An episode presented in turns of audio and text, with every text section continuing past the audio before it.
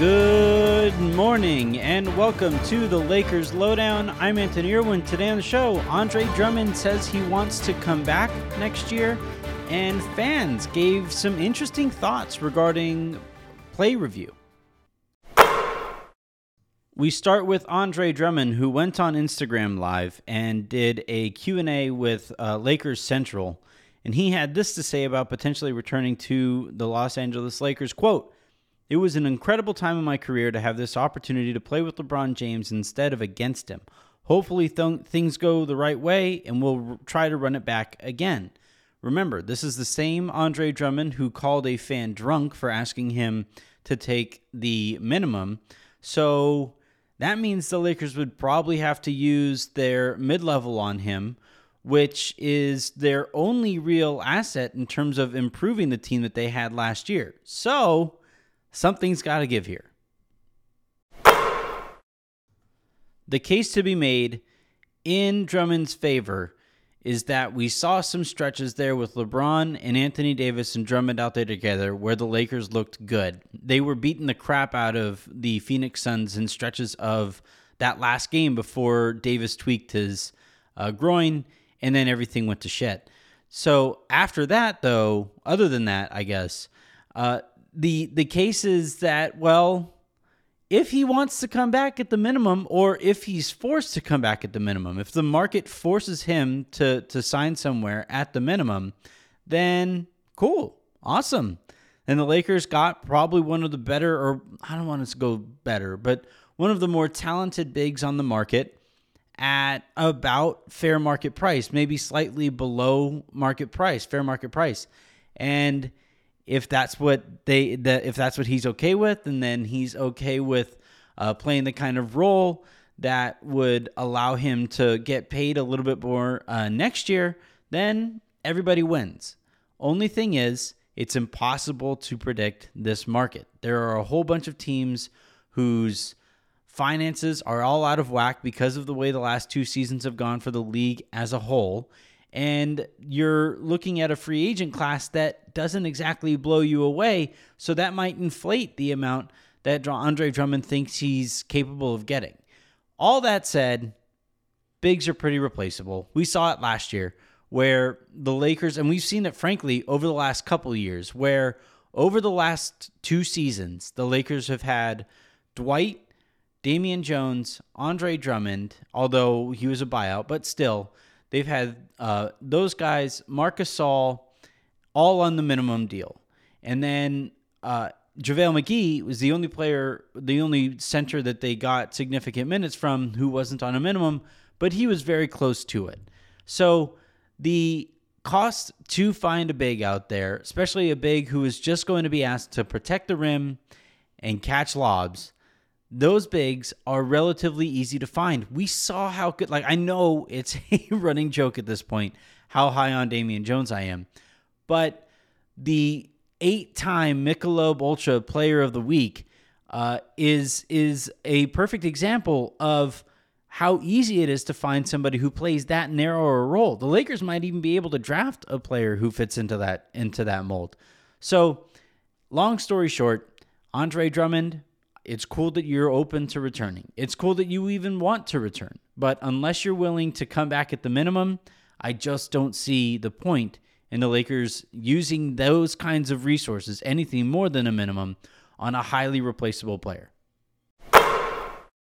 So every so often here on Silver Screen and Roll and across the SB Nation family of websites, we ask a bunch of questions of our readers uh, and this time, the questions, the series of questions had to do with ref, uh, official review in the final couple minutes of ball games, uh, the coaches review, all of that good stuff.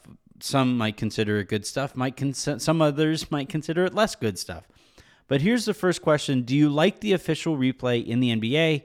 Sixty-eight percent of those who responded said yes, they do like the concept of replay in the game. I'm with them. I think it's good that we have the technology to be able to review, uh, given the stakes on some of these calls that referees are always going to miss.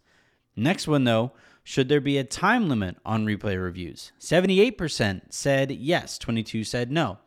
I'm 1 zillion percent on board with this. Also, I would like a more independent arbiter on those on those calls. Get the referees who made the calls out of the process. Uh, we know that they are already biased for the call that they made. It's it's it's they aren't out there, you know, thrilled about the idea of of hey, yep, I missed that one. That's on me. Uh, so I would like to be able to throw it to the replay center, let the replay center take care of it completely. No interference from the, the referees on the court. Let those guys make the call as they do, and then throw to the game within 30 seconds. That's all you get. If you can't figure, if you can't overturn it in 30 seconds, then it probably shouldn't have been overturned in the first place. This one's interesting. Should there be a cap on replays in the final two minutes? 41% of those polled said no, or no, 41% said yes, 59% said no. I think I'm on board with this one, though I will say the flagrant reviews, all of that, that can go. I'm fine if if it's a flagrant and you aren't throwing a player out, like if you if you aren't ready to throw a player out in the moment on a flagrant that they that they made, then cool. It's not it's not something that we need to spend two minutes over at the replay center for. Uh, but if if a player gets is is going to be thrown out and you want to look it over before you make a heat in the moment call like that, fine, that's fine. But you again, you get 30 seconds. What you can't have is out of bounds call over there. There's a couple minutes uh, foul or a charge over here. Nope, that's another couple minutes. Flagrant foul over there. There's another few minutes. And then add to that the free throws involved with all of those calls and, and, and how long it takes to get players on and off the court. And you have two basketball minutes lasting you half an hour. That's not okay. These playoff games are super exciting in their own right. We don't need to stretch them out with litigation upon litigation upon litigation. And the last question here is super interesting. Would you prefer officials make calls based on the spirit of the rule or the spirit of the sport? This is in response to uh, Patrick Beverley asking for a review after he knocked the ball out of bounds. But because Devin Booker's hand was on it last, because his hand was on top of the ball, according to the replay, that call gets reversed and Patrick Beverley wins the the challenge. Uh, this is something that would not be called that way over the course of the game at all. This is this is a call that changes in the last two minutes of a game because of the the replay process.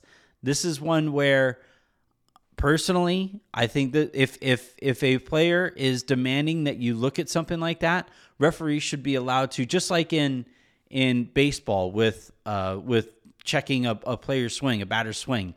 If a if a referee thinks that they saw that bat go around, they don't have to ask the first or third base umpire for extra help there, uh, and and you that call goes as that umpire makes it. If a referee thinks that he has a call right, then the referee should be allowed to say, "Nope, we don't need a review here. We're moving on." And and I, if if a team wants to protest or whatever, then that's fine.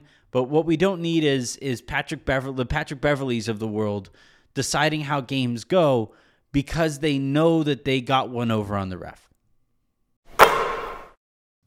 All right, that's going to do it for this episode of the Lakers Lowdown. Today on my on, on the Lakers Lounge, Harrison took the day off, so I welcomed Keith Parrish of Fast Break Breakfast uh, to come on and discuss David Fizdale and Marc Gasol and their relationship because uh, Keith covers the Memphis Grizzlies, and uh, I asked him about how Marc Gasol might be handling everything going on with the Lakers and whether it would be enough to drive Marc towards retirement or asking away from the Lakers via trade or via waiving.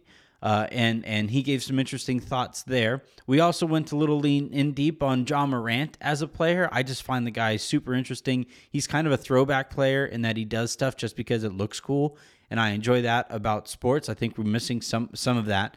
Uh, and then also, if you haven't already, check out uh, yesterday's show, the uh, the 30, in which Jazz Kang and Sabreena Merchant spent uh, a little bit more time digging into the X's and O's and the impact that David Fizdale might have on the Lakers. Until next week, I'm Anthony Irwin telling you guys to have a great rest of your weekend, make somebody else's, and I'll talk to you on Monday.